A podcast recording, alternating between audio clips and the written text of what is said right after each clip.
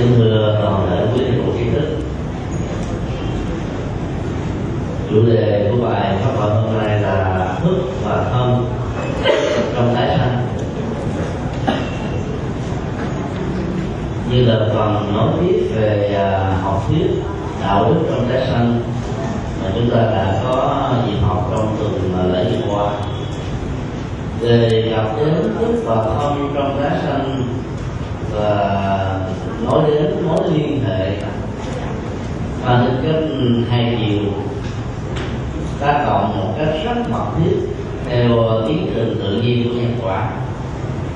Trong uh, chuỗi thời gian thì con người vừa đến mạng sống ở đời này và nói tiếp mạng sống ở đời sau. Tiến trình của cái sống và cái chết theo quan niệm của nhà Phật như là đường thẳng mỗi một lần sống chết như vậy, không phải là dấu chấm cuối cùng, mà chỉ là một điểm rất nhỏ ở trên một đường thẳng dài vô tận xác đúng như vậy, nhà Phật khẳng định rằng là sau khi con người qua đời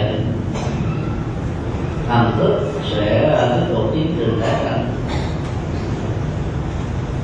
đây là quan niệm hoàn toàn khác với các uh, tôn giáo đức Phật. Và đặc biệt là do cái giáo của cơ giáo.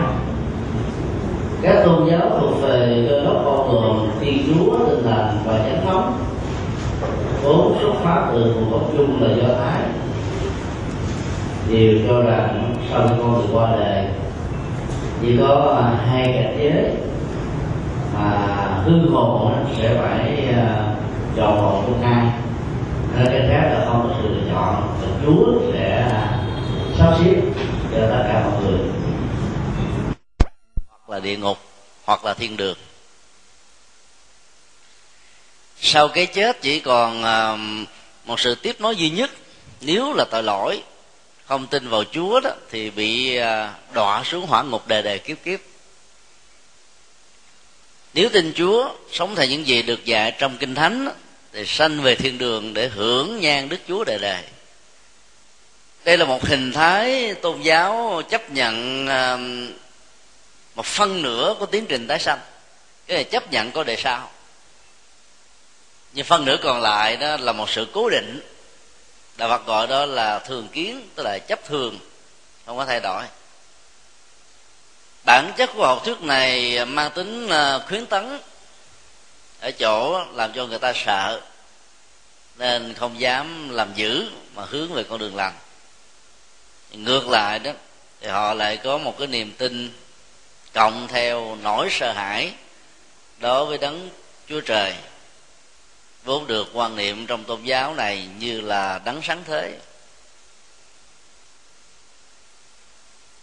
Quan niệm thứ hai cũng ờ, chấp nhận ờ, tứ tình đã sanh ra một phân nửa đó là quan niệm của người ai cập. Các tôn giáo tại nước này cho rằng là có hai cảnh giới của sự sống. Cảnh giới của ờ, dương gian á, là tạm bợ. Cảnh giới với âm phủ á, là vĩnh hằng các nhà vua pharaoh. Trong suốt thời kỳ tại vị của mình, cố gắng xây dựng các kim tự tháp vĩ đại nhất, phá kỷ lục quốc tế. Ít nhất là phá kỷ lục của các vị vua trước đó. Bao gồm luôn cả gia tài sự nghiệp, ngọc ngà châu báu, thậm chí luôn cả người thương và người thân. Phải bị chết chôn theo để xuống dưới âm phủ tiếp tục. Đời sống không còn bất kỳ một thay đổi nào. Ảnh hưởng từ nền văn hóa và quan niệm này đó, người trung hoa đã có câu tục ngữ là sống gửi, thác về. Là cuộc sống ở trên nhân gian là giả tạm thôi. Sau khi qua đời đó, mới trở về với đời sống vĩnh hằng đời đời kiếp kiếp với âm phủ như là theo quan niệm của người ai cập đó, tiến trình tái sanh chỉ có một cảnh giới duy nhất là dưới âm phủ.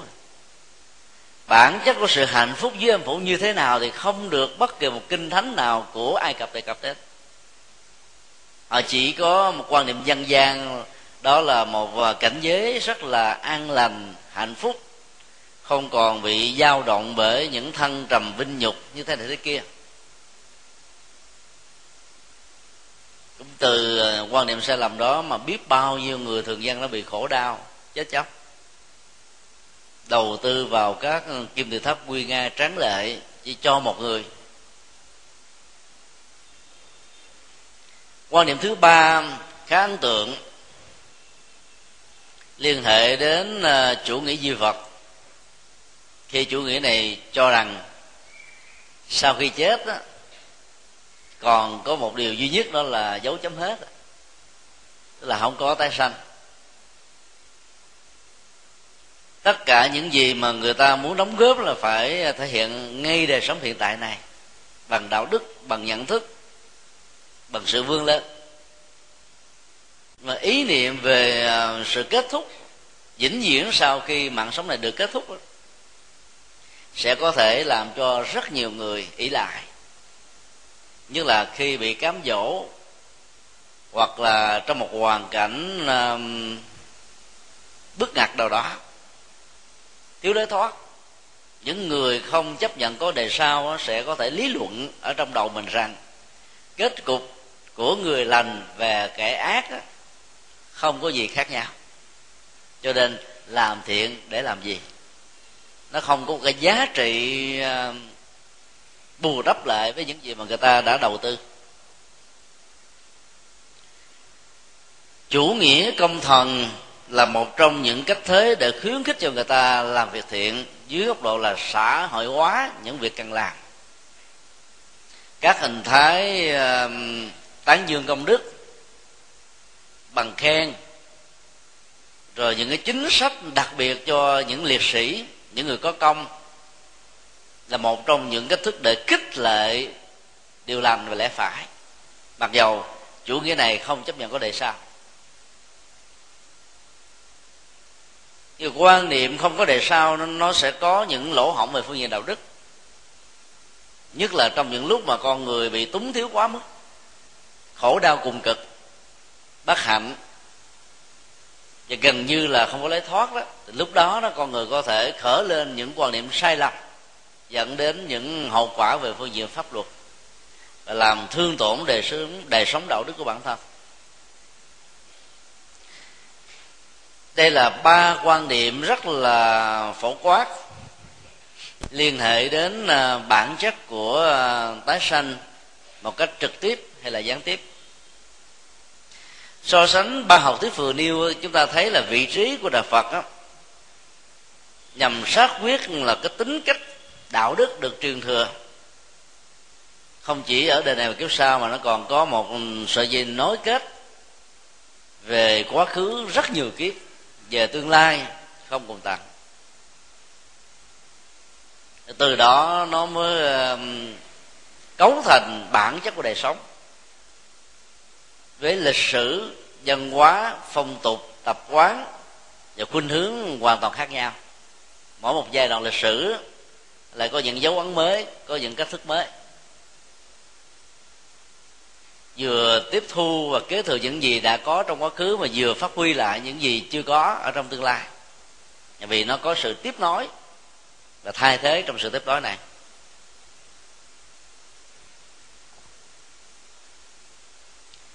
Theo định lý à, bảo toàn năng lượng của vật chất đó, thì tất cả mọi vật chất không tự nó sinh ra mà cũng không bao giờ mất được một cách vĩnh viễn. Chỉ chuyển đổi từ dạng thức này sang dạng thức khác thôi. Các nhà khoa học vật lý chỉ mới dừng lại ở định luật bảo toàn năng lượng của vật chất. Nhưng là chưa có bất kỳ một khảo cứu nào liên hệ đến định luật bảo toàn năng lượng của đời sống tinh thần. Là phần tâm thức phối hợp với phần vật chất để tạo lên sự sống của con người và các loài động vật. Dĩ nhiên cái khái niệm ờ, bảo toàn năng lượng tâm thức không có nghĩa là nó sẽ giữ cái tính cách tâm thức đó một cách một trăm phần trăm giữa các đời sống quá khứ, hiện tại và vị lai. Mà nó giữ lại một mẫu số chung, sự nhất quán về nhân cách ở đời này và sự kiếp nối đời sống ở kiếp sau ở một mức độ nhất định nào đó. Theo hai chiều hoặc là tốt hơn hoặc là xấu hơn hoặc là tích cực hơn, hoặc là tiêu cực hơn. Vấn đề đặt ra là nhiều câu hỏi đối với những người không tin học thuyết tái sanh và luân hồi, làm thế nào để minh chứng rằng là trong cuộc đời này có sự tái sanh? Mặc dầu khó có bất cứ một dữ liệu thuyết phục nào để có thể cho thấy là sự tái sanh đó là một sự tiếp nối. Chúng ta có thể vận dụng các phương pháp và luận lý học trên nền tảng của nhân quả để chứng minh điều này. Tính cách tiếp nối về tri thức của con người trong một khoảng thời gian từ lúc con người còn nhỏ cho đến lúc con người gần qua đời. Cho phép mình tin rằng là một kiến thức nào đó, một hạt giống tri thức nào đó khi được gieo trồng trong mảnh đất tâm sẽ không mất đi một cách vĩnh viễn. Vậy khi nào các điều kiện, phương tiện, môi trường hoàn cảnh hội đủ đó, thì hạt giống đó sẽ được kích hoạt, tồn tại và phát triển. Chúng ta thấy um, trải dài một thời gian của con người ở hiện tại mấy mươi năm, sự tiếp nối đó có mặt thì tương tự chúng ta suy luận là sau khi con người chết á, sự tiếp tục đó tiếp tục tồn tại dưới dưới một nhận thức là phức tạp ha. Mà ở trong à, buổi học hôm nay đó, các lý luận triết học giữa nhà vua và nhà sư cho phép chúng ta tin rằng nó có sự thật.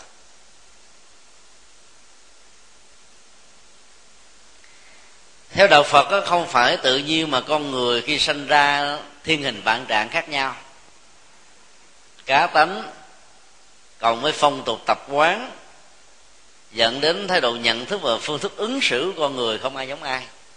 Ngay cả trong tình huống của những người song sinh. Nếu như sự sống này là một sự tình cờ, thì à, cái tính cách ngẫu nhiên trong tình cờ đó, nó phải cho ra một kết quả tương đối ở một xác suất là giống nhau đối với các tình huống con người khác nhau. Nghĩa là không ai khác ai bao nhiêu cả. Đằng này chúng ta thấy là tiến trình phát triển tự nhiên của một trẻ thơ đến tuổi thiếu niên đó, mặc dầu cũng được học tập giống nhau, giáo dục giống nhau. Và cái tính cách và nhân cách của các đứa trẻ đó được phát triển một cách hoàn toàn khác nhau cái gì đã tạo ra sự khác nhau đó? Nhà phật trả lời là bởi vì cái nhân cách của những trẻ thơ này nó được tiếp nối bởi chủ dài của đời sống quá khứ. Phương tiện giáo dục và truyền thừa, tri thức ở đời hiện tại này chỉ là một phương tiện và chất xúc tác thôi. Nó lại phải chịu sự tác động đa chiều với những gì đã có. Vì do đó nó tạo ra một cái mới cho nên là không có ờ, bất cứ một trẻ thơ nào, giống trẻ thơ nào. Dù là về ờ, phương diện vật lý hay là về phương diện tinh thần.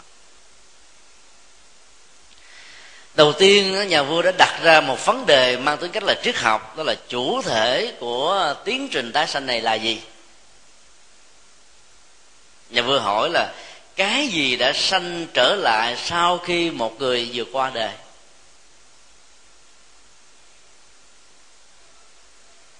Ở đây câu hỏi đặt ra với một giả thuyết rằng đời sống của kiếp sau là có. Nếu nó là một sự thật, thì cái gì, ai, chủ thể nào sẽ đóng vai trò dẫn đạo con người trong tiến trình tái sanh, bỏ thân vừa chết để tiếp nhận một đời sống mới với hình thức là một phôi thai trong lòng của người mẹ?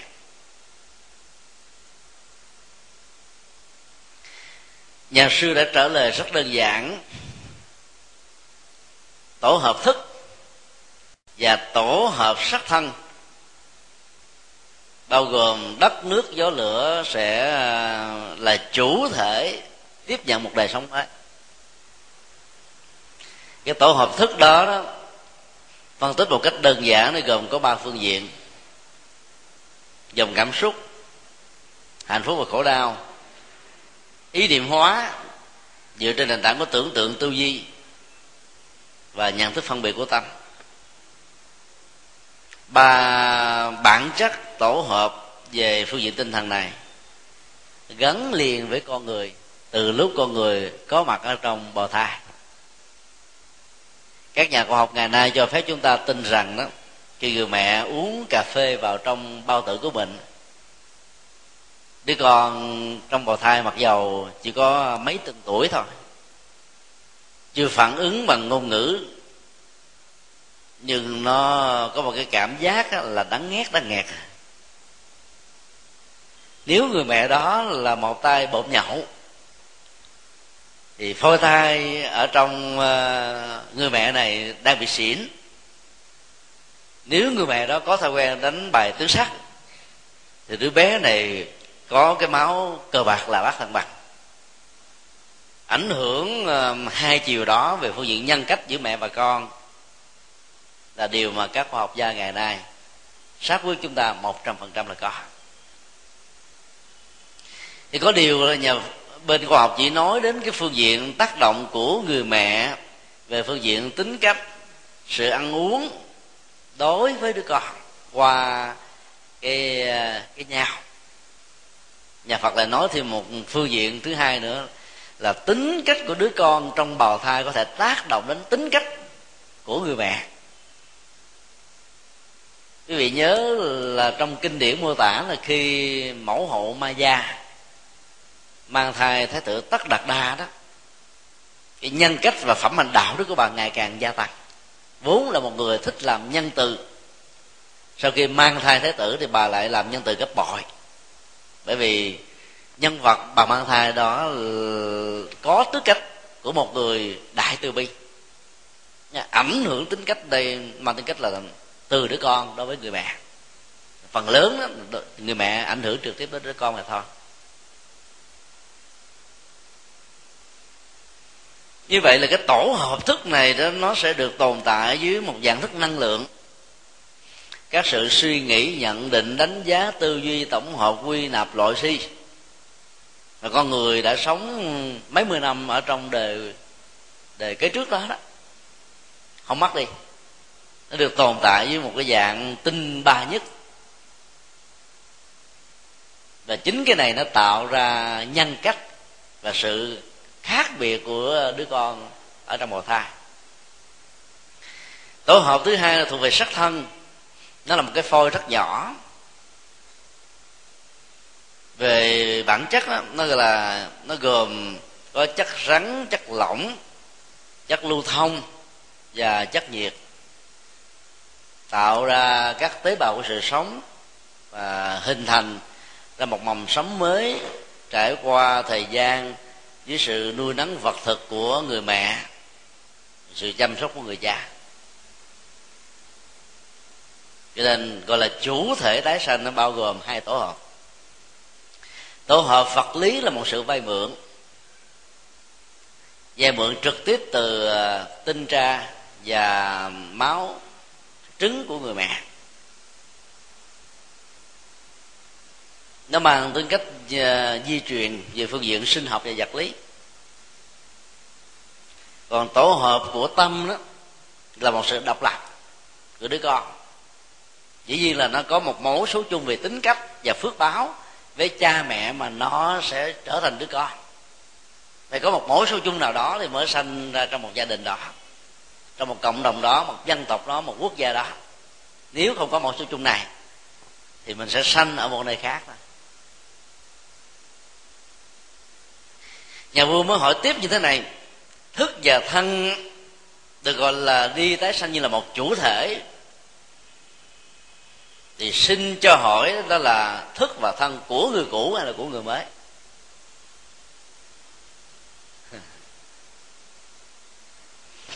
Cái câu hỏi này lần trước ờ, cũng đã được nêu ra một cách ờ, na ná.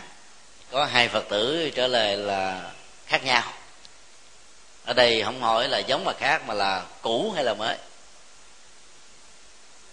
Và thân thể đó là một thân thể mới bởi vì à, vay mượn tinh và trứng của cha mẹ. Cho nên nó phải chịu ảnh hưởng cái hệ gen di truyền về cấu trúc sinh học. Ví dụ như là cha mẹ, ông bà, gia phả đó đó, là người da trắng. Thì thân thể của hương linh mới được tái sanh này đó, phải là da trắng đó. Nó có những trường hợp ngoại lệ, ví dụ như là trong họ tộc đó có một người nào ờ, da đen cái nhiễm sắc thể. Của người này thỉnh thoảng sẽ có những ờ, hình thái biến dạng là nước da nửa trắng và nửa đen. Tình huống đó thì hiếm lắm. Cái sát thân mới này đó, nó là phải chịu một sự chi phối của gen di truyền. Mà gốc rễ chi phối đó chính là bản chất phước báo hay là bản chất nghiệp hành vi của con người cấu thành nhà sư trả lời như thế này là thức và thân. Nó có một cái tác động ở mức độ tương đối của nó. Thần thức là thần thức cũ, nhưng sát thân là một sát thân mới. Do có một cái tổ hợp thần thức và sát thân ở đề quá khứ, việc làm thiện ác của con người được thể hiện thông qua các nghề từ đó, sự sống nó được tiếp nối diễn ra. Cho nên, sau khi con người kết thúc mạng sống đó, thì thần thức này nó sẽ tiếp tục cái nhiệm vụ sự sống của nó, tức là nó đi vào trong bào thai của người mẹ. Do đó, sát thân là hoàn toàn khác đi.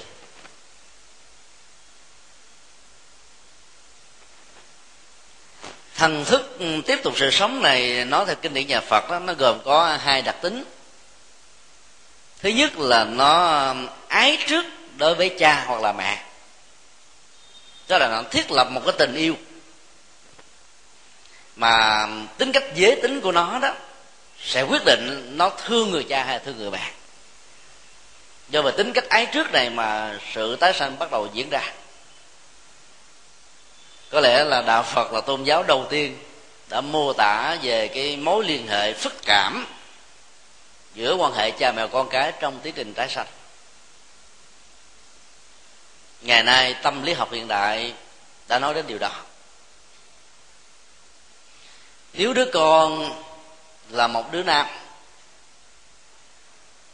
Thì trong lúc mà cha và mẹ có quan hệ giới tính thì đứa con đó nghĩ người mẹ là người tình của mình.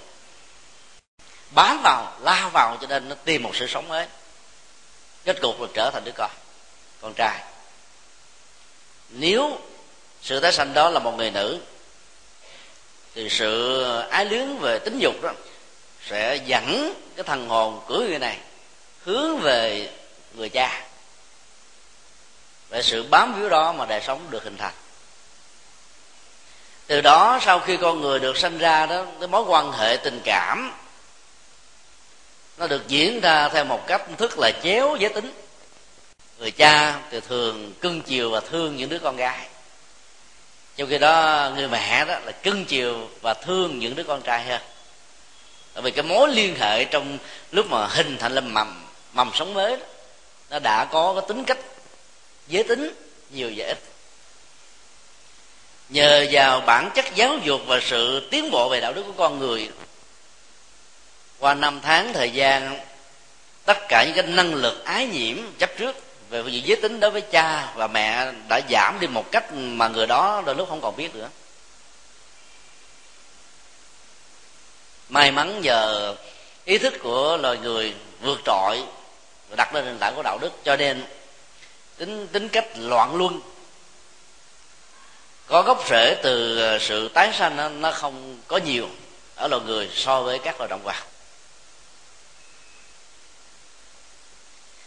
Tính cách thứ hai là năng lượng nghiệp, tức là một tổ hợp bao gồm tất cả nghề và hành vi của con người trong đời sống trước đó đó, sẽ được tích tụ lại, kế thừa và được phát huy ở trong mầm sống mới đó.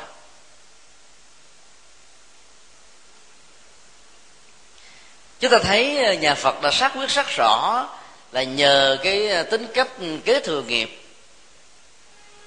mà nhân tính của con người đã được hình thành ở trong mấy tuổi đầu tiên từ khi con người mới được lọt lòng. Có những cậu bé đó mới sinh ra mấy tháng đó mà nghe mùi cà phê nó ghiền chảy nước miếng. Là bởi vì đời sống trước đó cậu ta là một anh nếu không phải là nghiện cà phê trung nguyên thì cũng phải là cà phê nest, hay là cà phê của của ý à còn có nhiều cậu bé là nghe cái mùi rượu nhất là rượu uh, rượu đế đó. Cảm thấy là thích thú vô cùng. Có nhiều cậu mới vào chùa lần đầu tiên là không muốn về nhà nữa. Vì thấy rằng à, đời sống ở chỗ này nó gần gũi với cuộc đời của mình lắm. Muốn trở thành một người tu mà không biết nói như thế nào để cha mẹ chấp nhận. Cái gì nó ờ, xuất hiện và nó sống với cuộc đời của mình mấy mươi năm, với sự tâm đắc và hạnh phúc đó, cái đó nó tạo ra cái năng lực nghiệp, cấu thành bản chất nhân tính ở con người. Sự truyền thừa đó nó ờ, theo đuổi con người từ thế hệ này sang thế hệ khác. Chúng ta thử phân tích cái tình trạng song sinh dựa vào tiến trình à, thần thức cũ sắc thân mới. Lý giải của nhà phật nói là nó có à, hai ba lý do dẫn đến sự song sinh. Thứ nhất chết tập thể. Trong một à, cách thế là có một cái cộng nghiệp đang được diễn ra với họ. Cái chết đó đã mang đến à, một cái năng lực hành động thống nhất ở những người này với nhau. Cho nhờ một số chung đó mà họ sanh ra làm anh em chị em. Chúng ta thử phân tích cái sự kiện um, các cán bộ của uh, phường 13 ủy ban nhân dân quận Phú Nhuận trong ngày um, 13 tháng 10 2006 vừa qua khi cứu trợ bão lụt ở miền Trung đó, đã bị tử nạn. 12 người chết tại chỗ, một người còn sống sót. Biến cố này được diễn ra vào lúc 2 giờ 35 phút. Dĩ nhiên là lúc đó mọi người đang say ngủ, phải không? Trong lúc mà con người ta đi làm từ thiện đó, niềm vui và hạnh phúc nó xuất hiện lớn lắm. Nỗi niềm và ao ước là trao từng phần quà, từng phẩm vật đến cho những người neo đơn nghèo khó do thiên tai mang lại cái dòng cảm xúc đó làm cho họ hân hoan và họ tạo ra một cái cộng nghiệp. Cộng nghiệp tư thiện, cộng nghiệp lễ xã hội, cộng nghiệp nhân từ, cộng nghiệp đạo đức. Và họ đi vào giấc ngủ với những niềm vui giống nhau. Cái chết đến một cách đột ngột trong lúc họ đang ngủ. Những ấn tượng cuối cuộc đời dẫn đến cái chết này nó sẽ làm cho họ có một tiến trình tái sanh ra ở chung một gia đình. Cái đây mấy năm ở bên úc nói là có một người phụ nữ sanh đến 15 đứa con một lúc. Phá cái luật quốc tế. Nó có những cái mẫu số chung cộng nghiệp trong lúc mà chết tử nằm một cách tập thể đó. Cái tâm niệm của những người này giống nhau. Còn nếu như trong lúc mà đi có người ta muốn đi nhưng mà thấy ship của mình đi cho nên giờ mình bắt chước mình đi theo mà không sợ bị đi tức là đi nhưng mà không cùng cái cộng nghiệp. Cho nên khi chết đó, đào thai cho chỗ khác tức là trong những hành vi cộng nghiệp vẫn có những hành vi biệt nghiệp. Thì trong tình huống này chúng ta thấy là sự song sinh vì có uh, giá trị hành vi ở mức mức độ là ngang ngang với nhau. Cho nên sanh ra ở trong cùng một gia đình. Cái thần thức của họ là mang hết tất cả những nghề nghiệp của họ. Và khi tái sanh ra một đời sống mới đó với hình thức là những người anh chị em song sinh với nhau thì họ rất thích làm việc nhân từ. Nó trở thành cái máu.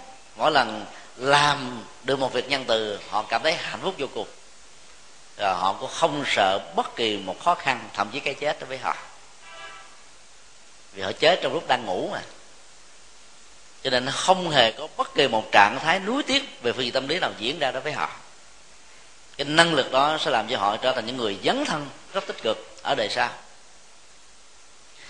tình huống thứ hai của song sinh đó, liên hệ đến à, sự cộng tử, tức là chết cùng một lúc trong yêu đương.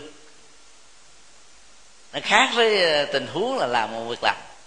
Ví dụ như là công chúa Diana và người tình cuối cùng của bà bị tử nạn trên à, trên đường đi xe hơi mà. Hai người chết cùng một lúc. Thì lúc đó cái tình yêu mãnh liệt một người theo tinh lành và một người theo hồi giáo phá vỡ hết tất cả à, mọi hàng rào gián cách của tôn giáo. Đến với nhau bằng trái tim. Thì cái chết ừ, song hành như vậy sẽ dẫn họ đến một sự tái tranh ở trong cùng một gia đình. Cho nên đạo lý nhà phật à, từ xa xưa đã khuyến tấn, nếu như người nào sanh ra một cặp song sinh, nam và nữ thì giàu cho cái cô bé gái đó xanh sao tức là nhìn thấy mặt trời sao vẫn mặc nhiên được gọi là người chị. Bằng không á, cái tình cảm ái luyến trước khi họ chết á, sẽ làm cho cái cặp này thương nhau dẫn đến tình trạng loạn lưng. Cho nên buộc phải à, đặt cho cái cô đó dầu xanh trước lên sao đều là chị như vậy cái ngang trái bắt đầu xuất hiện à họ thương nhau, muốn trở thành chồng vợ, nhưng mà chết cùng một lúc. Thề non hẹn biển, và hạnh phúc có bên nhau, sống chết có nhau. Nên tái sanh ra, trở thành hai người cùng quyết thống nếu như cái tình yêu đó mãnh liệt quá đó, thì họ có thể phá hàng rào quyết thống này, để sống chung với nhau. Nên giáo dục của nhân loại trong các hệ luật pháp thế giới không chấp nhận điều đó. Nên nhà phật đã đưa ra một giải pháp cho người nam trở thành là cậu em, người nữ trở thành người chị. Vào ngày 15 tháng 8 2006 thì tại um, tỉnh Quảng Tây của Trung Quốc có một cặp tình nhân. Người nam tên là Triệu Thế Lương và người nữ tên là Nhiêu Mỹ Bình thương nhau và chuẩn bị làm đám cưới. Cậu thanh niên đó, thì chuẩn bị tốt nghiệp cao học. Cô thiếu nữ tốt nghiệp cử nhân. Thời gian dẫn đến sự tốt nghiệp đó chỉ ờ, trong vòng có hơn một tháng nữa họ sẽ tổ chức đám cưới. Hai họ đã ờ, sắp xếp sẵn mọi việc rồi. Cái chết bất đắc kỳ tử diễn ra khi cặp tình nhân này đang dìu dắt tay nhau ở trên một bờ sông nghe tiếng là thất thanh của một cậu bé ở bên con sông. Cậu thanh niên đã lao xuống để cứu. Thì trong lúc mà cứu thì dòng nước nó chảy xiết dữ lắm. Cô uh, tình nhân đã nhảy xuống để hỗ trợ cho người chồng chưa cưới của mình. Hai người hi hục đã đẩy cậu bé vào bên trong. Thì cậu bé vừa đưa người ta vớt lên bờ thì cái cái sự cuộn trào của nước là đẩy hai người tình nhân này đi ra xa. Cô nàng chết tại chỗ. Còn à, cậu thanh niên đó được phát hiện sát sau đó một ngày. Chỉ như cũng chết sau đó một vài phút thôi. Thì theo nhà phật thì cái cặp tình nhân này nó sẽ có thể trở thành song sinh vì một nỗi niềm rất hạnh phúc là có cạnh bên nhau, trong lúc sống cũng như lúc chết. Gia đình của họ là những người phật tử, cho nên ngay cái ngày lễ tang đã tổ chức một lễ cưới. Họ làm ra hai hình nộm, mặc áo cho cô dâu, cho chú rể, trao nhẫn cưới. Cha mẹ họ hàng hai bên tuyên thệ với nhau đàng hoàng. Đó là một hành động rất hay. À, bởi vì khi con người gần qua đề một quyển ước gì mà chưa được thực hiện đó, nó tạo ra một sự nuối tiếc lớn lắm. Và chính cái sự nuối tiếc này làm cho các hương hồn không đào thai được. Chỉ còn hơn một tháng nữa là họ chính thức trở thành vợ chồng của nhau. Họ chết một cách hoạn tử. Cho nên gia đình đó đã hiểu đạo lý nhà phật, tổ chức đám cưới ngay trong lúc đám tang nghĩa là cái quyển ước của họ đã được kết thúc. Thì sự chết tức tử này sẽ làm cho họ không tiếc nuối, họ ra đi, tái sanh một cách dễ dàng. Thì lúc đó họ có thể trở thành là một cặp song sinh. Vấn đề đặt ra ở trong cái ờ, lý luận giữa nhà vua và nhà sư của bản kinh này đó là cái chủ thể tái sanh đó đó với thân và thức là một hay là khác hồi nãy chúng ta tạm nói ừ, là nó là một, tức là nó có một sự tiếp nối giữa cái thức của người trước và cái thức của người sau theo một tính cách mẫu số chung. Cho dễ hiểu thôi. Rồi chúng ta nói cái thân thể nó là một thân thể mới hoàn toàn, lệ thuộc vào cái phước nghiệp mà người đó đã tạo trong mấy mươi năm có mặt trên cuộc đời. Có nghĩa là cái cấu trúc sinh học vật lý của con người sẽ thay đổi tùy theo phước lực ví dụ như kiếp này sinh ra là người da vàng mũi tại việt nam. Nhưng ờ, do biết là thể dục thể thao, rồi ờ, thể dục ờ, dụng cụ để nâng chiều cao, tạo vẻ đẹp dân hoa cúng dường phật, giúp đỡ thể lực cho những người khác một cách vô vụ lợi thì những hạt giống này là những hạt giống về phước lực. Và kế tiếp nữa là về thái độ tâm lý đó, có lòng khiêm hạ, cung kính, không khinh thường những người khác thì làm cho người đó có chiều cao có vẻ đẹp. Cho nên cái nhân cách đó đã tạo ra một cái mầm sống mới với cái cấu trúc sinh học đó, thuận lợi và đẹp hơn rất nhiều lần so với cái thân của đời trước. Còn nếu như người đó làm ngược lại đó thì cái cấu hình sinh học của người đó trong tương lai xấu hơn so với những gì đã có trong quá khứ còn thần thức đó thì nó lại phải bị ờ, ảnh hưởng của đời mới đó ví dụ như trong quá khứ họ là vợ chồng chưa cưới với nhau. Bây giờ chết đó, trở thành anh em. Cho nên cái vai trò vị trí đó bị thay đổi. Do đó cái nghiệp vợ chồng nghiệp sống chung đã trở thành là nghiệp anh chị em. Cái cấu hình và cái ờ, tác động của tâm thức ở trong trường hợp này đã bị ảnh hưởng lệ thuộc vào phong tục tập quán ở từng nơi, đặc biệt là ảnh hưởng đến văn hóa của gia đình mà những người này sẽ trở thành là con. Cho nên à, cái tính cách à, thống nhất của tâm thức ở đời trước và đời sau là ở một mức độ tương đối thôi. Chỉ nghĩ nó là một cái tuyệt đối sẽ rơi vào chủ nghĩa định mệnh. Là cái tâm lý cá tánh của người quá khứ như thế nào thì cái cá tánh của người hiện tại như thế đó dẫn đến rất nhiều quan niệm thần ý lục, có nghĩa là không tốt. Ở đây nhà phật nói nó có một sự tiếp nối.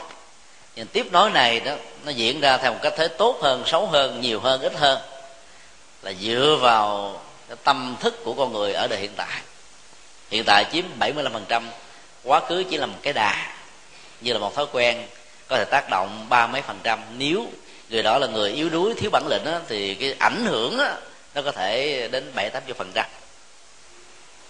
Trong tình huống những người đi vượt biên tức là do bất mãn với một chính thể nào đó họ bắt đầu à, nhập cư vào một nước à, thứ ba trở thành công dân của nước này tiếp thu nền văn hóa mới. Và có nhiều người do bất mãn với những cái chính thể mà họ đã ra đi đó cho họ muốn chối bỏ cái gốc rễ văn hóa của mình. Tức là ông bà tổ nhiều đời vừa qua đó. Lúc bây giờ con người của họ có một nhân cách mới. Do ảnh hưởng môi trường văn hóa mới. Thì lúc đó đó, cái tính cách của con người trong đời này và sau khi họ chết họ tái sanh đó, họ có thể không trở thành người việt nam nữa. Vì họ quá chán ngán cái cộng nghiệp của người việt nam. Cho nên họ mới ra đi rồi khi ra đi như vậy, họ tiếp thu cái nền văn hóa mới và họ trở nên rất xa lạ với nền văn hóa cũ. Cái gốc rễ của họ họ chấp nhận mất hạnh phúc. Thì trong tình huống đó, cái nhân cách đó nó đổi hướng hoàn toàn. Như vậy là cái thân, nghiệp về thân của họ đó sẽ khác. Có thể họ sẽ mang một thân phận của một người phương tây cao, vạm vỡ, da vàng hay là da da trắng, tùy theo cái phước lực của họ có còn có nhiều người cũng trong tình huống tương tự, nhưng họ vẫn duy trì cái bản sắc văn hóa của họ dù ở bất cứ nơi nào, vì quê hương chỉ có một. Họ hạnh phúc với cái đó. Thì giàu cho là cư dân với quốc tịch của một quốc gia nào khác, nhưng tấm lòng con người, hơi thở, tâm lý, nhận thức và tình cảm của họ là người Việt Nam.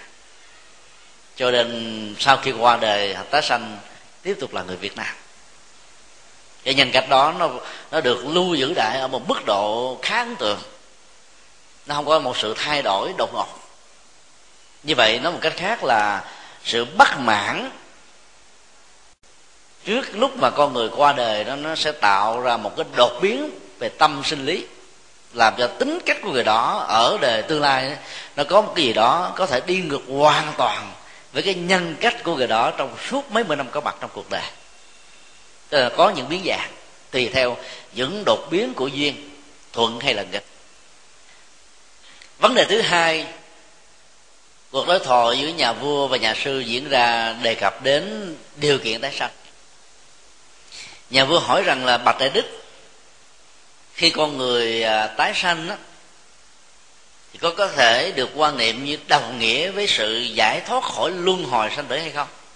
Câu hỏi rất là có chiều sâu. Nếu mình à, hiểu được cái gốc rễ văn hóa của người ấn độ người ấn độ cho rằng là con vua thì được làm vua. Con bà la môn á, thì suốt đời làm bà la môn. Ai là con nô tỳ thì đời đời kiếp kiếp sinh ra làm nô lệ. Còn ai làm sĩ công thương đó thì đời này qua kiếp khác tiếp nối sự nghiệp tạo cho nên khi gọi là rồi có một sống tái sanh đó thì cái này nó vượt ra khỏi cái cái luân hồi mang tính cách là định mệnh, trong cái cấu trúc quan niệm văn hóa sai lầm và tôn giáo ờ, không đúng của những người theo ấn độ giáo. Để đức na tiên mới trả lời như thế này, nó có hai tình huống. Tình huống một, nếu suốt mấy mươi năm có mặt trên cuộc đời, người đi tái sanh đó chỉ làm hoàn toàn điều thiện, không hề có một việc nào ác hay là cách khác là cái mức độ của cái thiện nó vượt trội rất nhiều lần so với cái ác. Ngoài cái việc bù trừ giữa thiện ác ra thì cái cái năng lực còn lại cuối cùng đó, hiệu suất năng lực còn lại đó, toàn là điều thiện. Thì người đó sẽ được tái sanh rất nhanh chóng. Khái niệm tái sanh nhanh chóng được hiểu không cần phải trải qua bảy tuần lễ cúng thất. Như rất nhiều những tình huống của người phàm kẻ tục khác. Tức là ai làm điều cực thiện đó, trong cái tích tắc ừ, nhắm mắt xuôi tay đó, thì lúc đó ở một cảnh giới khác đó, có một nơi để tiếp nhận cái thằng hộp này, tạo ra một mầm sống mới liền. Vì cái năng lực thiện đó, như cái bệ phóng của quả thiện đẩy toàn bộ cái cấu trúc đời sống của người này đến một cái cảnh giới mới, tương thích một trăm phần trăm với những gì mà người đó đã tạo suốt mấy mươi năm thì trong tình huống đó là người đó sẽ không còn trở lại đời sống sanh tử luân hồi nữa. Ta làm điều cực thiện thoát khỏi luân hồi. Kinh điển nhà phật đưa ra một cái mặt ước là chứng được quả a la hán trở lên. Thì không còn bị nghiệp lôi kéo. Nếu có mặt á, là một sự phát quyền tức là không còn thối chuyển về phương diện đạo đức và tự giác. Nhờ quyền lực và lòng từ bi đó, vì đó có thể à, tái sanh trong những cảnh giới khác nhau để quá độ chúng sinh. Trong truyền thống của tịnh độ tông có một câu nói à, rất là sâu sắc liên hệ đến bản chất của sự chấm dứt là sinh tử luân hồi đối với một người nào đó đã làm điều thiện tuyệt đối. Ái bất nhiễm, bất sanh tịnh độ, niệm bất dứt bất giảng tây phương. Cái ái nhiệm tức là cái khuynh hướng tính dục, năng lượng tính dục mà chưa được chuyển hóa một cách tận gốc rễ của nó đó thì con người còn tiếp tục trải dài mạng số mình trong sanh tử và luân hồi, với nhiều cảnh giới và loại hình sự sống khác nhau. Khi làm người, khi làm thú, khi làm con người ngoài hành tinh, khi làm ngạ quỷ, khi làm các loài động vật. Phước lực là tội báo quyết định một cách chuẩn xác, không ai có thể can thiệp được. Còn người không có từ trạng thái khi là sinh không bất đoạn thì không thể nào được cấp cái visa để nhập cảnh vào thế giới cực lạc an vui. Vì cái đó là cái tâm lý về sự ác, nhận thức về không thiện có việc ứng xử các hành vi không tốt, ở cái dân này là hoàn toàn không còn cho nên cái tâm nhất tâm để giúp cho nghiệp của người đó được chịu mất một cách trọn vẹn thì họ mới có thể có mặt ở đây thực lộ như là một cư dân của thánh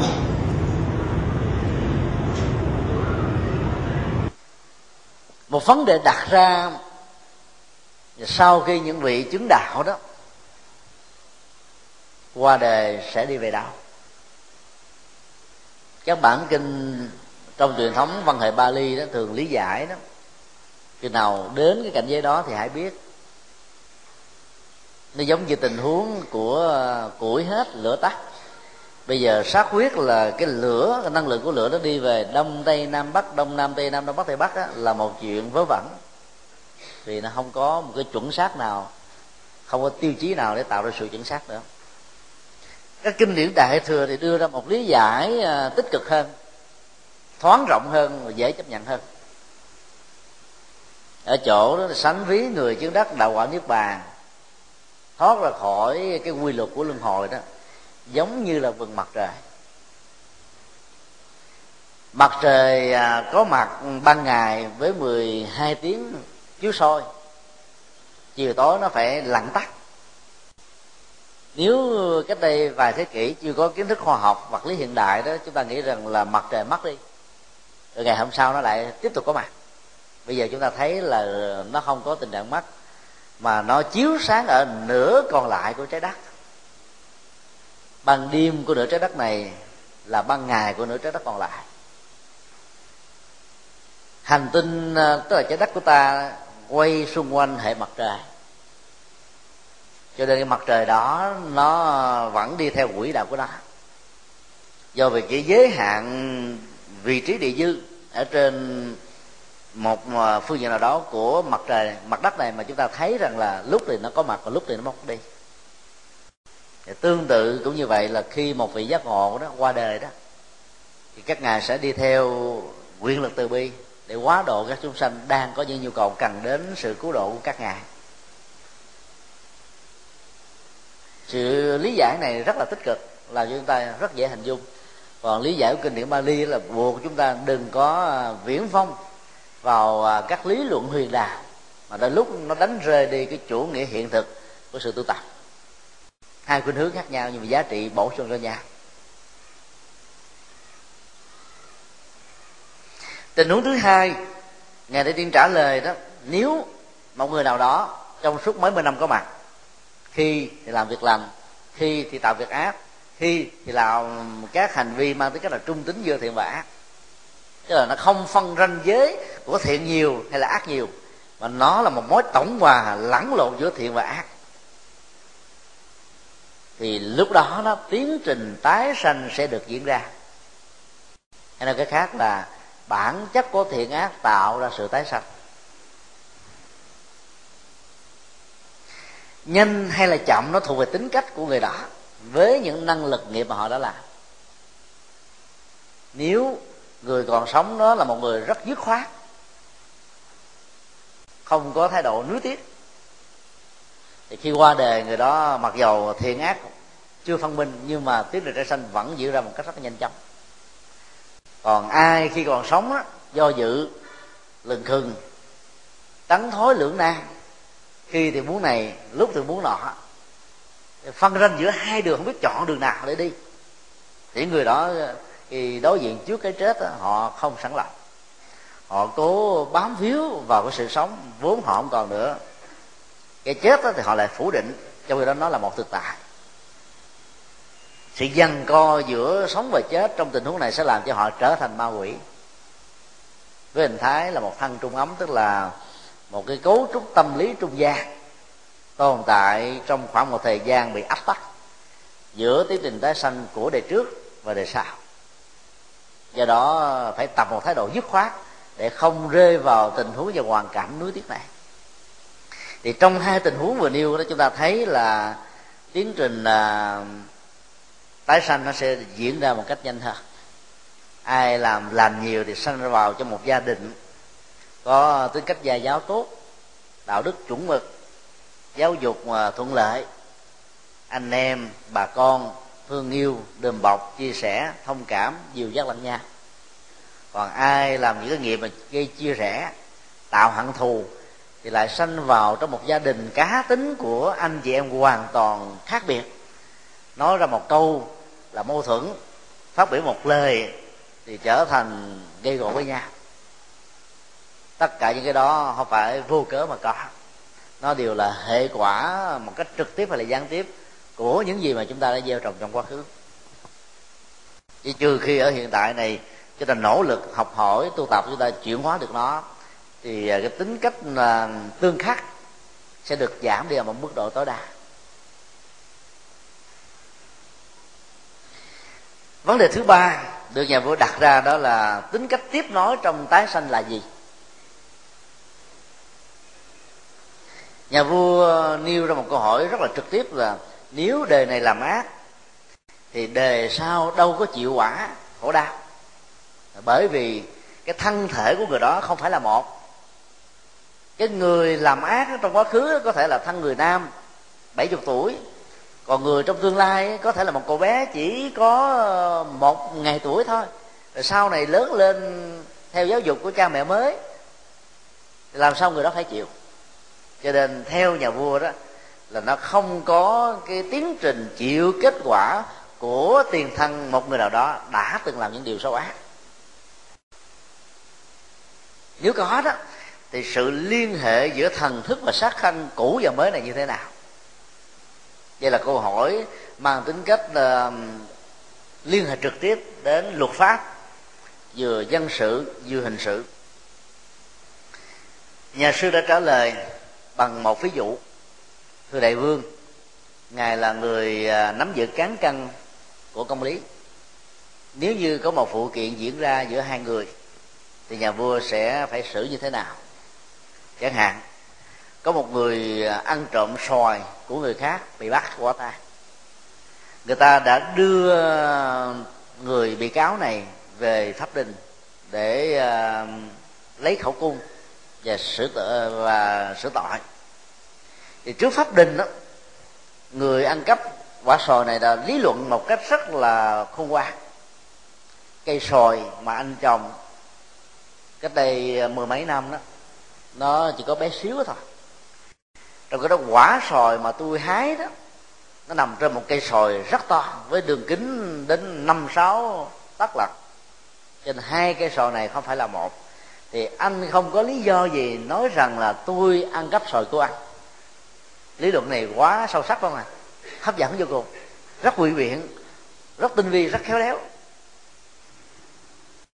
Nhà vua mới nói rằng là giấu cho kẻ tội phạm có ờ, bơm lưỡi cỡ nào đi nữa thì trẫm cũng sự thắng cho người bị ăn cắp.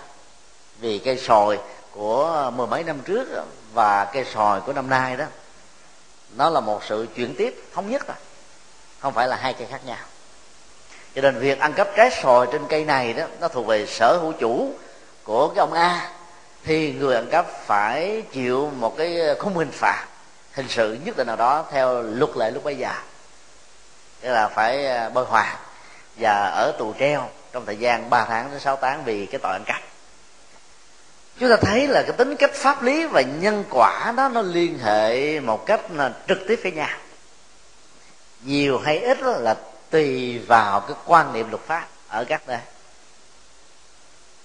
Ví dụ như là ở những cái vùng trung đông đó, ai ăn cắp mà bị phát hiện đó sẽ bị chặt đứt cánh tay, để không còn ăn cắp nữa. Cái hình phạt này rất nặng đúng không à như vậy là tính cách pháp lý trực tiếp về phương diện đạo đức mà người này phải gánh chịu, là cái tay đó có trở thành không, để không có cơ hội ăn cắp lần thứ hai. Trong phần lớn các hệ luật pháp còn lại, thì người đó sẽ bị đi tù và tù treo trong một thời gian để giáo dục cho người đó biến cái bàn tay ăn cắp trở thành bàn tay ban tặng tức là giúp đỡ người khác. Nhất là các hệ luật pháp chịu ảnh hưởng từ đạo phật như là quốc gia là nhìn thấy được cái tiềm năng chuyển hóa của con người cho nên tạo cơ hội cho người đó lột xác được đời sống đạo đức của họ. Để họ không trở thành gánh nặng cho họ và trở thành gánh nặng cho xã hội.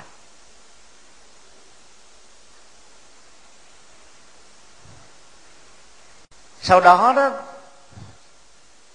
thầy na tiên đã đưa ra bốn minh họa điển hình khác. Hai minh họa nó liên hệ đến mối liên hệ luật pháp, dân sự và hai minh họa liên hệ đến mối ờ, luật pháp hình sự để cho thấy là cái tính cách nhân quả, đạo đức ở người trước và người sau nó có sự liên đế mật tiếp với nhau. Sự quy biện trong tình huống này chỉ dẫn đến một hậu quả bị tổn thất cho bản thân người quy biện và trở thành là nạn nhân của sự hiểu biết sai lầm mà thôi. Minh họa thứ nhất nhà vua đặt nhiều câu hỏi khác là chậm vẫn chưa cảm thấy được thuyết phục về các học thuyết mà ngài vừa cho rằng là con người tiếp tục tái sanh và sự tái sanh đó phải chịu cái hậu quả tốt và xấu mà con người đã tạo ra trong quá khứ. Na Tiên Tỳ Kheo đã đưa ra ví dụ thứ nhất, chẳng hạn như có một người đi mua sữa do vì ờ, giữa đường bận công việc nhiều quá anh ta phải đi xa. Cho nên không còn cách nào khác đó, là gỡ lại cái bình sữa tại cái tiệm sữa mà mình đã mua. Và nói rằng là tôi sẽ trở lại trong ờ, tối nay để nhận lấy nó. Ngày xưa đâu có các phương tiện để giữ cho sữa khỏi bị ờ, hư và ói như là tủ lạnh bây giờ anh ta bận quá, cho nên khi trở về lại làng đó, thì trời đã đã khuya rồi 12 giờ. Không tiện gõ cửa. Sáng hôm sau anh ta đến, thì người chủ bán đó mới đưa cho một cái bình sữa mà anh ta đã gửi ngày hôm qua. Mở nắp ra thì sữa này đã lên lên men à. Nó nghe mùi hôi, rồi nó kết tủ nó tụ lại hư, không xài được. Anh ta bắt đèn, người bạn anh ta mới lý luận là hôm qua tôi mua sữa tôi trả tiền cho ông đàng hoàng. Bây giờ sữa hư thì ông phải đề cho tôi phải trả tôi sữa mới. Hai bên cãi vã không ai chịu thua ai hết trơn. Nó dẫn nhau đến quan huyện đề xử. Nhà sư mới hỏi nhà vua nếu đại dương là người phán quyết đúng và sai trong tình huống này thì thái độ của nhà vua như thế nào? Đại vương uh, di lăng đà mà nói đó trẫm sẽ xử phần thắng cho người bán, chứ không xử phần thắng cho người mua. Bởi vì sữa đó không được thay thế. Giữ nguyên ở trong cái bình không hề có một dấu hiệu của sự thay đổi nào. Cái tiến trình bình thường của sữa khi để quá 24 giờ mà không có phương tiện giữ đó, thì sữa nó sẽ bị hư. Và người ờ, gửi sữa đó phải chịu trách nhiệm về sự hư này chứ không thể buộc người bán phải chịu trách nhiệm dùng ở đây ờ, chúng ta thấy là ờ, cái việc mà uh, thay đổi cái bản chất của sữa từ một loại sữa tươi trở thành một sữa hư thối đó là bị tác động của thời gian rồi cái điều kiện của nhiệt ảnh hưởng giống như cái bình chứa đựng nó có sạch hay là chưa là nó tạo ra hai tình huống hoàn toàn khác nhau. Đến nỗi đó, cái người mua không muốn nhận nó và không dám sử dụng nó vì có thể dẫn đến những bệnh tật. Trong cuộc đời này, nó có nhiều sự biến thiên về tính cách của con người, về nghề nghiệp, về những gì con người mong đợi, đầu tư mà kết quả nó đạt được hay là nó diễn ra hoàn toàn không như ý chúng ta. Nó giống như là cái sữa tươi trở thành sữa ói vậy đó có người có khuynh hướng là đổ thừa cho trời than đất. Mà lại không thấy rằng là cái trách nhiệm đó nó thuộc 90% là về phần mình. Trong khi cái người mua sữa đó cũng đâu có hề đặt ra một cái điều kiện nếu như ông giữ sữa này bị hư thì ông phải bắt đền ông phải được bồi hoàn cho tôi. Đâu hề có những cái giao ước đó đâu. Trong cuộc đời này cũng vậy khi chúng ta quan hệ với người khác làm gì có những cái giao ước. Nếu tôi hợp tác với anh tốt á, thì hai người cùng hưởng mà hư á, thì anh phải chịu trách nhiệm đâu có. Hưởng là cùng hưởng. Mà chịu kết quả xấu là phải cùng gánh vác nhau. Có hai người đàn ông cưới cùng một cô thiếu nữ. Thì nhà vua sẽ xử cho ai thắng kiện. Theo phong tục tảo hôn của người ấn độ đó một đứa bé gái nó mới được sinh ra đó người ta đã bắt đầu à, hứa hôn cho một gia đình nào đó gia đình của người chồng phần lớn là lớn, lớn tuổi hơn. Nhưng mà vì à, theo phong tục đó, phải đến tuổi 13 thì cô thiếu nữ này mới được đưa về nhà chồng. Ở đây có thể chấp nhận là cái tình trạng người chồng lớn tuổi hơn người vợ. Trong thời gian à, chấp nhận cái sự hứa hôn này thì cái người à, chồng đó đã phải đi làm ăn xa. 14 năm sau anh ta quay trở về thì à, một tay à, triệu phú ở trong cái làng lân cận đó, đã dùng quyền thế của mình cưỡng đoạt và buộc cô thiếu nữ mười mấy năm trước đó trở thành vợ của anh. Anh này nhà nghèo buồn tuổi dữ lắm, mới đem đi thư kiện với quan. Trước quan tòa thì người chồng mới cưới này, lý luận như thế này. Cô thiếu nữ mà anh thông qua sự hứa hôn của hai gia đình làm đám cưới đó. Chỉ là một cô bé một tuổi thôi. Bây giờ cô ta được 14 tuổi. Cô ta đã làm hôn thú với tôi. Và tôi chính là người chồng, anh không phải là người chồng. Thì dĩ nhiên theo hệ luật pháp của ấn độ đó, thì sự hứa hôn với hình thức tảo hôn vẫn có giá trị pháp lý của nó. Cho nên nhà vua phải xử kiện cho cái người được hứa hôn trước đây thắng kiện buộc cái người chồng này phải trả cái cô à, thiếu nữ 14 tuổi này cho cái người đã được hứa hôn trước đây. Chúng ta thấy là cái tính cách của cô thiếu nữ đó có thể thay đổi vì à, 14 năm trước là cô ta chỉ là một bé gái đâu biết chi đâu. 14 năm sau, bây giờ mặc nhiên trở thành vợ của một người khác. Tức là hoàn toàn không có sự lựa chọn, cô không có tình yêu trong hôn nhân mà tất cả là được sự sắp xếp của họ hàng hai bên. Bây giờ phong tục tập quán này vẫn còn diễn ra một cách là khá mạnh mẽ tại ấn độ thì cứ đến ngày thứ bảy và chủ nhật á, đọc các tờ báo nhật báo á, nó có khoảng từ 32 cho đến 50 trang quảng cáo về hôn nhân. Người ta nói rất là rõ à, con trai tôi dòng dõi bà la môn lương bổng bậc nhất tuấn tú khôi ngô dân bằng tiến sĩ gia đình danh giá cầm một cô thiếu nữ đẹp như hoa hậu. Dân bằng tương tự ai đáp ứng được các nhu cầu xin gửi xíu lý lịch hai tấm hình chân dung và hình à, toàn thân. Kèm theo cái à, lá số tử vi. Người ta tha hồ nhau mà gỡ về. Tính cách môn đang hậu đói ở trong cái truyền thống à, văn hóa và hôn nhân của người ấn độ phức tạp lắm. Riết rồi nó trở thành thói quen. Là lớn lên không dám thương ai hết trơn. Vì thương rồi phải sống với cái người hoàn toàn mới rồi chỉ có những người theo à, phật giáo thì chú giáo, hồi giáo, đạo xích còn những người theo à, ấn độ giáo thì chấp nhận sự sắp xếp của cha mẹ thôi do đó chúng ta thấy là cái tính cách này đó nó làm cho con người trở nên rất là thủ động. Nó tạo ra một cái nếp suy nghĩ chấp nhận cái thân phận của mình một cách là không dám vùng vẫy. Các hỗ trợ của giải phẩm thẩm mỹ và giải phẫu ờ, giới tính đó, có thể làm cho con người khác về phương diện thể hình. Nhưng nó vẫn được duy trì ở một mức độ nào đó về phương diện tính cách trong trường hợp mà hứa hôn sớm á, người ấn độ đó, mặc dù không hề có tình yêu, nhưng mà cái cô bé này phải chấp nhận làm vợ của một người mà mình không hề biết. Cho tính cách trong trường hợp đó nó bị ảnh hưởng của hệ luật pháp và phong tục tập quán khá nhiều. Cho tác động của nó đối với xã hội ngày nay đó, khó được chấp nhận lắm. Phụ nữ nào mà muốn đi làm giải phóng mình khỏi cái xó biết phục vụ cho chồng và đứa con đó, thì phải chấp nhận các thách đố và búa rìu dư luận của xã hội.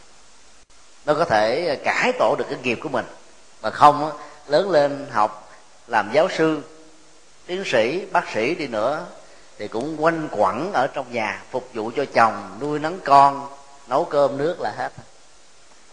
Cái tính cách được nhất quán ở trong tiến trình trước và sau giữa hai đời cũng giống như là một cô bé một tuổi của 14 năm về trước và cô bé làm vợ của một trong hai người sau này.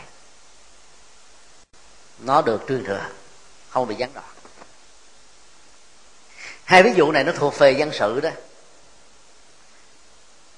Ngài na tiên đưa ra hai ví dụ về hình sự. Ví dụ như có um, một người ăn cắp, lúa của uh, một người khác bị bắt qua tay rồi sau đó đó dẫn về ờ, pháp đình để xử. Thì người này cũng lý luận một cách rất là ngang bướng và biện hộ. Rằng lúa mà anh trồng cách đây 6 tháng á, là lúa non mạ thôi. Còn bây giờ lúa này nó trổ bông cho hạt. Tôi lấy nó đâu thuộc về anh đâu. Mặc dù là lý luận ờ, có phần thuyết phục như vậy nhà vua vẫn nói phải phạt cái người ăn cắp này. Và thậm chí phạt nhiều hơn vì người ta lý luận gọi là khôn ngoan để lừa đảo người khác làm đảo lộn vị trí trật tự xã hội. Cho nên anh ta bị trừng phạt ở mức độ nặng hơn. Cái ví dụ thứ tư trong tình huống uh, gia đình đang cơm vào buổi tối ta thắp đuốc và đèn cày lên. Rồi sự bất cẩn đã làm cho đuốc và đèn cày này bị ngã. Lửa phát hỏa làm thiêu rụi cả ngôi nhà đó. Các phương tiện ờ, chữa chữa chữa lửa ngày xưa chưa có, cho nên lửa này dễ dàng lây lan cho những ngôi nhà lân cận, làm ờ, cháy rụi cả một ngôi làng. Khi chịu ờ, cái người bất cẩn này về pháp đình đó và có đủ nhân chứng đó, thì anh ta mới lý luận là tôi đâu có đốt nhà các ông các bà. Vì các ông các bà là người thân người làng sớm của tôi mà. Cho nên bắt tôi phải chịu trách nhiệm chịu phải luật pháp đền bồi hoàn lao động một cách không công để ờ, bù lại những gì đã bị đốt cháy là một điều rất là quan của cho tôi. Thì nhà vua đã trả lời đối với ờ, nhà sư như thế này dĩ nhiên là anh làm cháy nhà, anh làm một cái nghiệp bất cẩn. Nghiệp bất cẩn này nó tạo cái tình trạng lây lan về lửa cháy, cho nên làm cháy cả làng. Cho nên cái tính cách liên đế về trách nhiệm là phải có. Do đó anh phải bị phạt vì sự bất cẩn này. Cái luật pháp ngày xưa của ấn độ rất là nghiêm túc. Trong nhân quả nó cũng như vậy. Nghiệp, vô tình, thì quả vô tình. Ví dụ trong tình huống anh tài xế chở 13 người phường 13 quận phú nhuận đi làm từ thiện, dẫn đến tử nạn. Là vì anh ta ngủ gật trong lúc lái vào lúc giữa khuya. Dĩ nhiên anh đâu có hề có một dụng ý nào là muốn giết 12 người với mình đâu. Mà cái chết đã diễn ra đối với họ, thì anh tài xế đó là phải chịu một cái cộng nghiệp sát sạch dầu là vô tình. Nhân cố ý thì quả cố ý thì cố ý đó, thì quả nó diễn ra mức độ lớn hơn, còn vô tình đó bất cẩn đó, thì quả nó diễn ra ít hơn. Và hệ luật pháp, nhiều nước trên thế giới vẫn yêu cầu cái người đó phải chịu trách nhiệm đạo đức về những gì mà y đã làm. Nhưng bằng không á, người ta cố tình ta làm xong đó rồi người ta bào chữa đó là tôi vô tình, tôi đâu cố ý đâu. Luật pháp sẽ bị hỗn loạn, an ninh sẽ bị bế tắc. Và nỗi sợ hãi sẽ có mặt khắp mọi nơi, mọi chỗ sau khi đưa ra à, bốn à, minh họa cụ thể liên hệ đến luật pháp dân sự và luật pháp hình sự, thì thì kheo na tiên đã trả lời rút lại như thế này. Là do có à, tinh thần và vật chất, cộng với các hành vi thiện và ác của con người mà tiến trình tái sanh được diễn ra theo một quy luật nhân quả của tự thân đó. Và từ đó nó chiêu cảm ra một mầm sống mới, có một giá trị tương thích ở mức độ nào đó về cộng nghiệp giữa cha mẹ và con cái. Nghiệp thiệt án mới ở trong đời sau này, nó sẽ là nguồn gốc tái sanh. À, cứ như vậy, tiến trình của đời sống được tiếp tục diễn ra, đời này và người kia. Con người cứ như thế mà không bao giờ bị mất hẳn. Cách đây hai hôm à, có một người thi chúa giáo đến gặp chúng tôi. Nhờ lý giải sau khi nghe cái băng vcd do chúng tôi giảng, chết đi về đâu trong thi chúa giáo như chúng tôi nói ở đầu à, buổi pháp thoại này, không tin tái sanh, cho rằng là con người chỉ có hai hướng, hoặc là đọ xuống quả ngục đời đời để chịu phạt, hay là lên thương đường để hưởng nhan đức chúa. Ba của anh này là một người thiên chúa dòng. Ông có một lời di chúc là khi ba gần mất đó, các con hãy mời vị linh mục về để làm lễ rửa tội cho bà, bà sẽ cảm thấy rất hạnh phúc để trở về bên chúa. Do vì lúc ông mất đó thì con cháu đi làm. Khi vay trở về nhà thì ông đã qua đời rồi cho nên đâu có thỉnh mời được linh mục. Ông mà đến uh, uh, giáo sứ mà gia đình thường đi lễ đó thỉnh mời linh mục thì theo luật lệ của thiên chúa giáo đã chết rồi thì không làm lễ rửa tội lễ rửa tội chỉ được tiến hành khi người đó đang hấp hối thôi, để ban ăn phước cho người đó, trở về với chúa. Anh này buồn quá mới qua cái giáo sứ thứ hai gần đó. Thì cũng được vị linh mục giáo sứ này trả lời một cách tương tự, rất tiếc chúng tôi không thể đi, vì luật của Vatican không cho phép làm lễ sửa tội cho người đã chết. Trong nỗi buồn đau cùng tận lời di chúc của cha mình không được thực hiện, cho nên anh đi tìm đến các ngôi chùa. Nhưng mà một cái phản ứng tức quá mà làm cho các ờ, ông linh mục thấy ông không giúp tôi thì tôi tự giúp. Nhà thờ không chứa tôi thì nhà chùa. Cho nên ông là thuyết phục tất cả những người anh em còn lại. Mời mấy thầy đến tụng kinh, mà mấy thầy đến rất đông. Sau khi chôn người cha xong rồi đó thì ông trùm uh, của uh, sứ đạo đó mà đến rút phép tâm công đây là một khái niệm được thi chúa giáo về phương diện luật pháp đó là chính thức khai trừ người đó ra khỏi uh, tín đồ của thiên chúa giáo.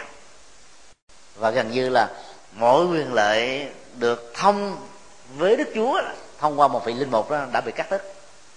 Người đó trở thành con chiên ngoài đàn mà theo kinh thánh thì chúa giáo con chiên hòa đàn khi chết là chúa sẽ không rước về thiên đường, mà sẽ đẩy xuống quả ngục.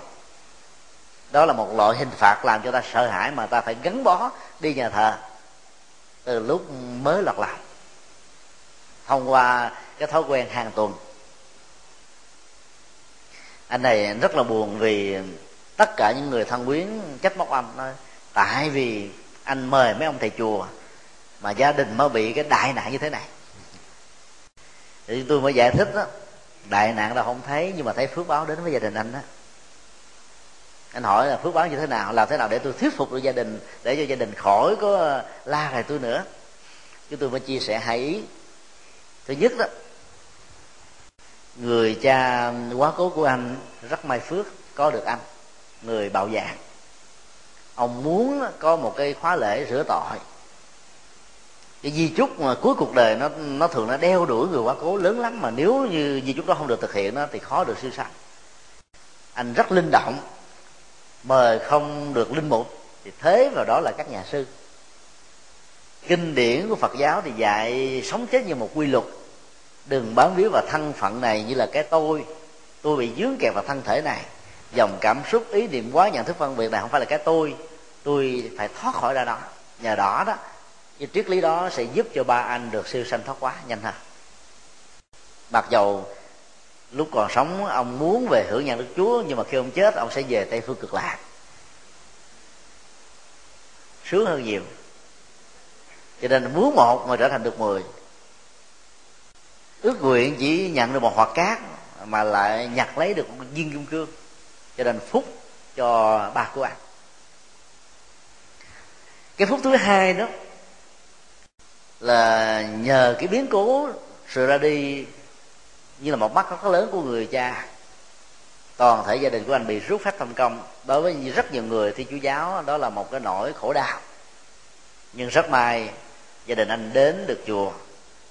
Và nếu trong tương lai anh khuyến tấn được những người đó đến quy tam bảo đó anh sẽ cảm thấy hạnh phúc rất nhiều vì đi theo phật là không còn sợ hãi về những lời đe dọa không theo chúa thì bị trừng phạt xuống quả ngục.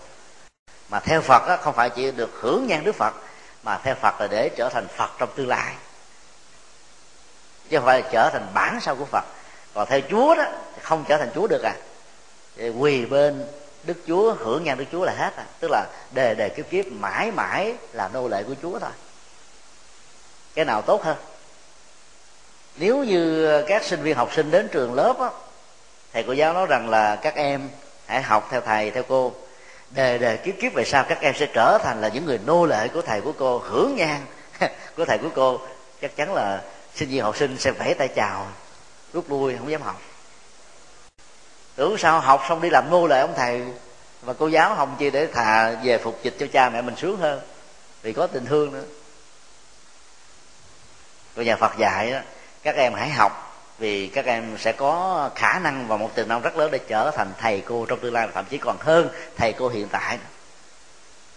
Điều đó là một sự thật. Chúng ta thấy là tiến trình giáo dục nó trải qua biết bao nhiêu thế hệ mỗi một thế hệ là có những thầy cô giáo mới thôi. Đó là sự thật.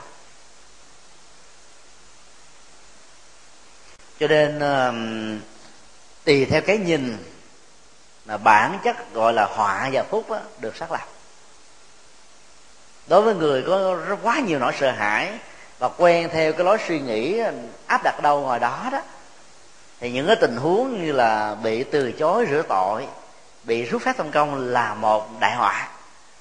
Nhưng à, nhà phật nói trong những biến cố khổ đau của cuộc đời đó, con người là có khuynh hướng